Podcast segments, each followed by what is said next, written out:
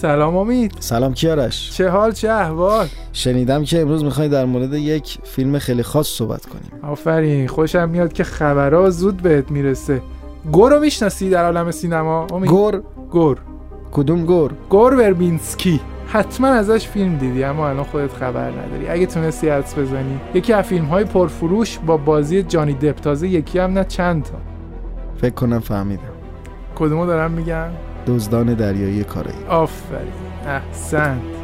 گور وربینسکی کارگردان قسمت های پرفروش فیلم های دزدان دریایی کارایی. یعنی می‌خوایم در مورد فیلم خاصی صحبت کنیم که کارگردانش کارگردان تجاریه؟ دقیقا امید. یکی از فیلم های خاص که با اینکه توسط یک کارگردان تجاری ساز و پرفروش ساز ساخته شده اما حرف های بسیار زیادی برای گفتن داره. جالب شد. دسته برغذا به نظرم میاد که این فیلم خیلی تو ایران خودمون شناخته شده هم نیست. یا یک فرصتیه تا معرفیش بکنیم تا مخاطبای ایرانی هم بیشتر باش آشنا بشن. اگر علاقه من بودن برن تماشاش کنن. دقیقا خیلی خوبه که در لابلای شاهکارهای سینما که خب خیلی هم دیده شدن و شناخته شده هستن فیلم هایی رو معرفی کنیم که حرفهای زیادی برای گفتن دارن اما دیده نشد. بله ما از همون اول که پادکست های گپ رو شروع کردیم یکی از هدفهامون این بود که در کنار آثار پر مخاطب و شناخته شده بتونیم یک تریبونی باشیم برای آثار کمتر شناخته شده تا این آثار هم به قدی که با شایسته و بایسته هستش دیده بشن و در موردشون صحبت بشه. حالا با تمام این تفاسیر امید فکر می‌کنی در رابطه با کدوم فیلم گورور بینسکی قراره صحبت بکنیم امروز؟ خیلی مشتاقم که از شما بشنوم کیارش فیلم A Cure for Wellness. به به. ساخته گور بربینسکی سال 2016 میلادی. درمانی برای سلامتی. بله میشه برای معادل های مختلفی یا علاجی برای درد بی دردی اتفاقا من رو نکردم ولی این فیلم رو دیدم. Seriously؟ یس و خیلی هم نیمه اولش رو یا حدودا بگم کل فیلم دو ساعت و نیم من دو ساعتش رو خیلی دوست دارم. مخصوصا شروعش و صدا گذاریش که به نظرم خیلی جلوتر از فیلم هست. خب بار دیگر شاهد نیرنگ های امید در این پادکست بودیم اما این نیرنگ ها مثبت. ممنونم ازت که فیلم نشستی دیدی و آماده اومدی شرکت کردی در پادکست ما. خدمت بینندگانم این نکته رو عرض بکنیم و البته شنوندگان که ما تا اونجایی که امکان پذیر باشه سعی می‌کنیم که لو ندیم داستان فیلمو چون احتمالا خیلی ها باشن که این فیلمو ندیدن. اما به هر حال یک سری صحنه های منتخبی رو برگزیدیم. اینها رو می‌خوایم براتون موشه کافی بکنیم. امیدواریم این باعث بشه که علاقه من بشین و فیلمو ببینین. همونطور که امید اشاره کرد بیشتر این صحنه ها هم مربوط به قسمت های آغازین فیلم هستش.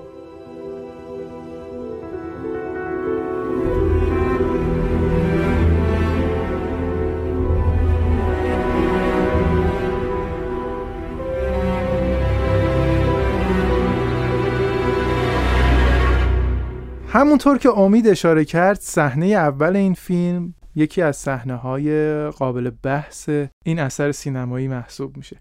ما در صحنه اول مشاهده می‌کنیم که دوربین تصویری رو از آسمان خراش های سر به فلک کشیده نشون میده در یک شهر تیره و تار انگار که کم کم داره شب آسمان رو فرا می‌گیره و جالبه که با اینکه این یک شهر کاملا مدرن با برج های سر به فلک کشیده هستش اما انگاری که خاکستر مرگ و بر روی این شهر پاشیدن و هیچ بنی بشری در این شهر قدم نمی‌زنه. یک تنهایی انزوا و سکوت عذابآوری رو بیننده با این صحنه تجربه می‌کنه. صدایی هم که در این صحنه میشنویم صدای یک پسر بچه است که تنهایی داره می‌خونه و اصطلاحا سولو داره می‌خونه. این همون صدای مرگ هست که داره شنیده میشه. این صدا روی این صحنه حس تنهایی شما رو بیشتر خواهد کرد و تصاویری که داره از وال استریت نشون میده به شما اینو القا می‌کنه که این دنیای مدرن جز پوچی چیزی نداره.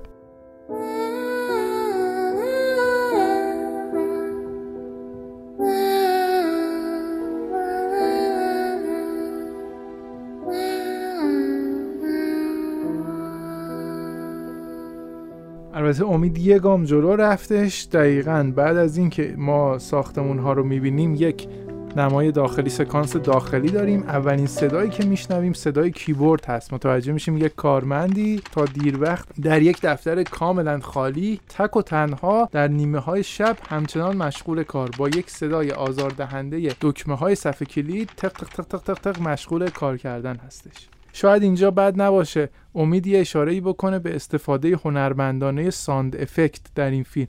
ما اولین حضورش رو با این کیبورد می‌بینیم که چطوری قشنگ از صدای اشیا استفاده کردن برای انتقال حس صحنه به مخاطب. دقیقا صدای اشیا توی این صحنه خیلی نزدیک هستن و خیلی به نوعی اغراق شده. یعنی صدای کیبوردی که میشنوید خیلی جلو و نزدیک هست. صدای قلپ قلپ آبی که مینوشه بسیار نزدیک باز خود این آب یکی از علمان هایی که در ادامه فیلم ما خواهیم دید و این صدا بی تاثیر نیست اینجا. همه اینها داره کد میده به تماشاگر. جلوتر که میریم و لحظه ای رو داریم که این فرد یک لحظه بهش حمله قلبی دست میده و سکته می‌کنه. در لحظه ای که این فرد دچار حمله قلبی میشه یک صدای سوت رو شما میشنوید.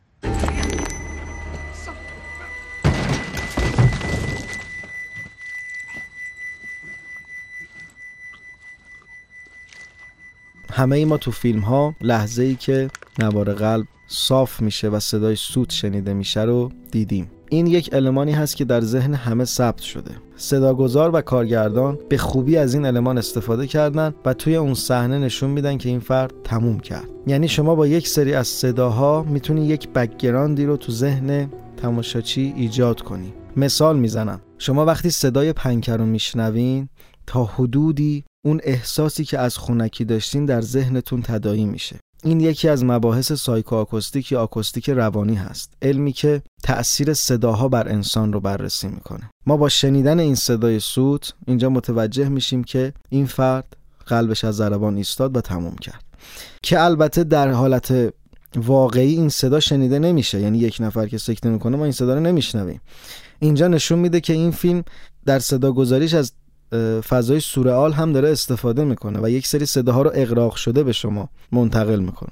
بله درباره این صحنه همون دستگاه آبخوری که امیدم بهش اشاره کردش و کارمند می‌خواد ازش آب بخوره اون صدای قلوب قلوب هم می‌تونه یک نوع ضربان قلب و در ذهن تدایی بکنه. در کنار این از رنگ ها هم استفاده خیلی خوبی کرده کارگردان. برای منتقل کردن احساس صحنه برای مثال ما یک ماهی قرمزی رو توی تنگ آب می‌بینیم که به تنهایی داره برای خودش در تنگ شنا می‌کنه. رنگ قرمز حالت هشدار رو داره بار دیگه تنهایی و انزوا تکرار میشه که در ادامه باز کارگردان با این ماهی قرمز و المانش استفاده می‌کنه تا پیام های دیگه ای رو به مخاطب منتقل در مورد اون ماهی قرمز گفتی اون صحنه ای که دوربین رو یه حالتی قرار داده که ماهی انعکاس خودش هم مشخص هست. دقیقا دیالوگی که داره گفته میشه در مورد انعکاس هست و شما انعکاس اون ماهی رو بالای تنگ می‌بینید. فیلمساز تو تمام لحظات به دکوپاژ و صحنه هایی که داشته میساخته حواسش بوده و حتی همه این صداهایی که شما میشنوید به گمان من در فیلمنامه ذکر شده.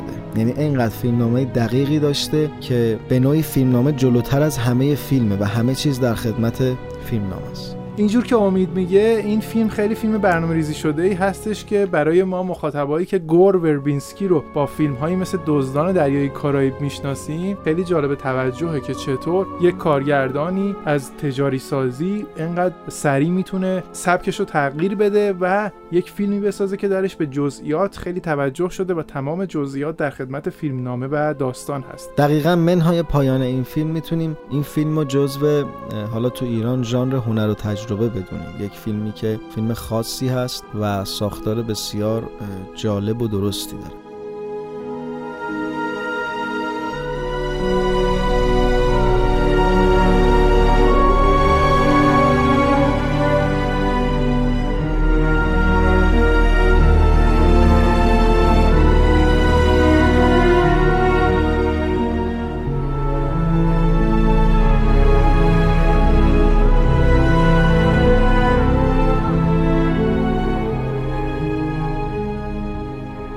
از صحنه هایی که باز توی چند دقیقه ابتدایی فیلم پخش میشه و حرف برای گفتن زیاد داره صحنه ای هستش که قهرمان فیلم سوار به قطار سفر می‌کنه به کوههای آلپ. در این صحنه باز پیام های زیادی و کارگردان به ما منتقل می‌کنه.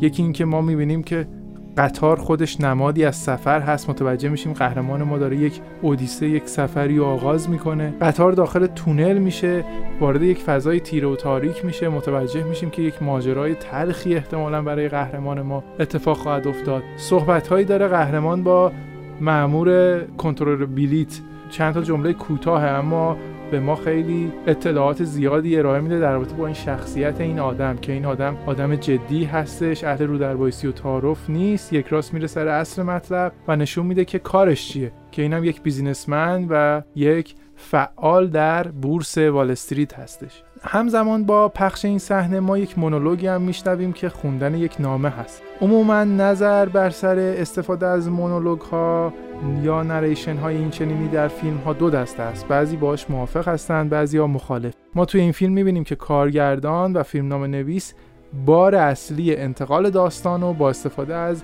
همین مونولوگی که در چند دقیقه ابتدایی فیلم خونده میشه به پیش می‌برند. به این معنا که بسیاری از گره های فیلم در همین ابتدا با این مونولوگ برای مخاطب مشخص میشه. دقیقا تو همون صحنه ای که نامه رو برای اولین بار نشون میده و دست شخصیت روی مهر نامه می‌خوره برای اینکه کارگردان نشون بده این نامه نامه مهمیه و کل داستان تحت تاثیر اینه یک باس خیلی عمیقی رو شما توی اون صحنه میشنوید و همه این کدهایی که فیلمساز گذاشته می‌تونه شما رو وارد فضایی کنه که می‌خواد در آینده براتون بسازه.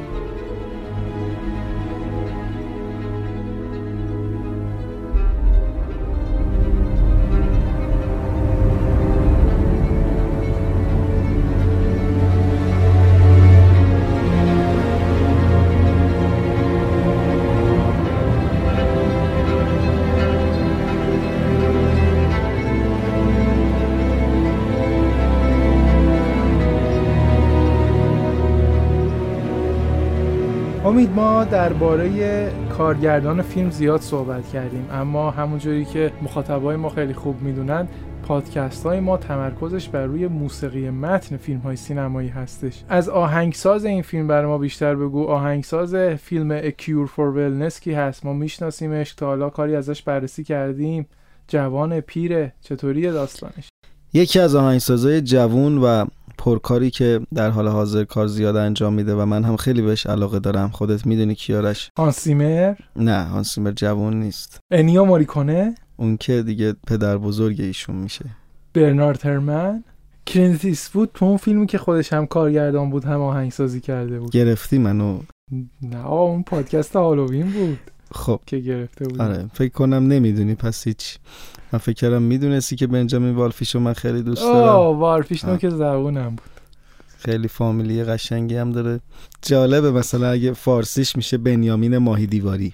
شاید مثلا تو خانوادهشون رسم داشتن ماهی رو که ماهیگیری می‌کردن میومدن اجدادش میکوبیدن به دیوار خونه. اتفاقا اسکیما فکر کنم یه همچین رسومی دارن که هیچ بعید نیستش که البته انگلیسی هست بریتانیایی بله بریتانیایی موسیقی اکیور فور ولنس هم توسط چمبروکس لندن که خیلی از فیلم ها رو مثل هری پاتر، اسنومن، انتمن همه اینا رو نواختن زده شده.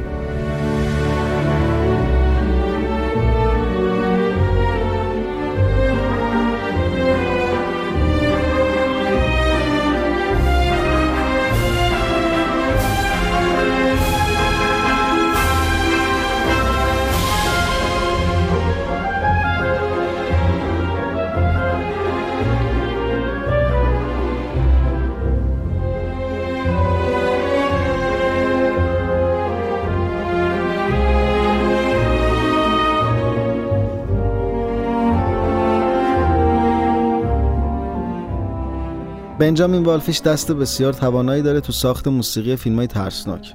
یه جوری تخصصش انگاری شده یا کارگردان ها فکر می‌کنن که آهنگساز خبره این کار والفیشه.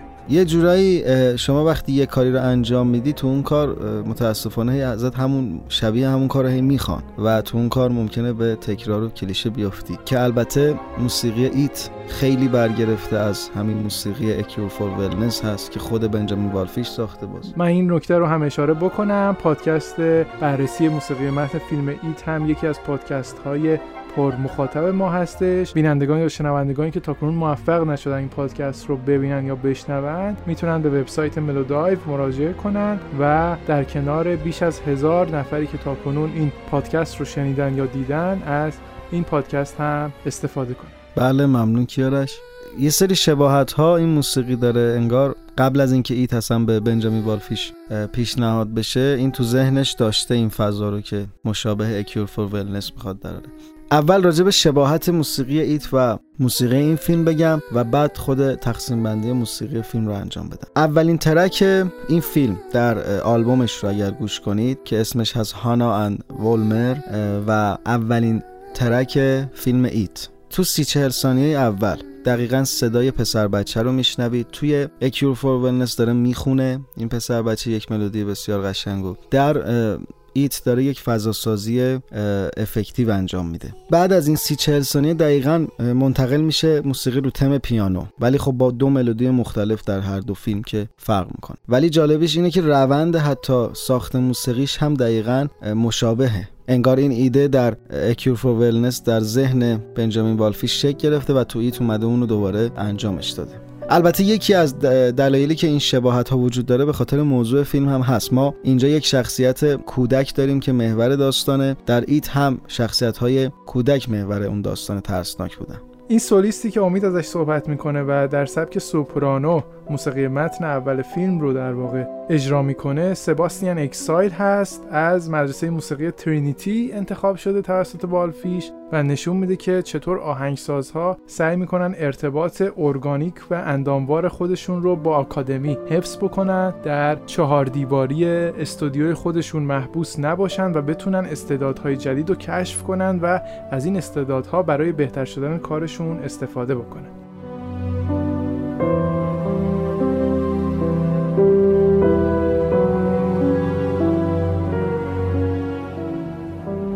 به پایان قسمت اول پادکست فیلم A Cure for Wellness رسیدیم. امیدوارم با ما همراه باشید تا در قسمت دوم این پادکست به بررسی موسیقی متن فیلم A Cure for Wellness از زوایای دیگری به همراه مخاطبای عزیز وبسایت ملودایو بپردازیم.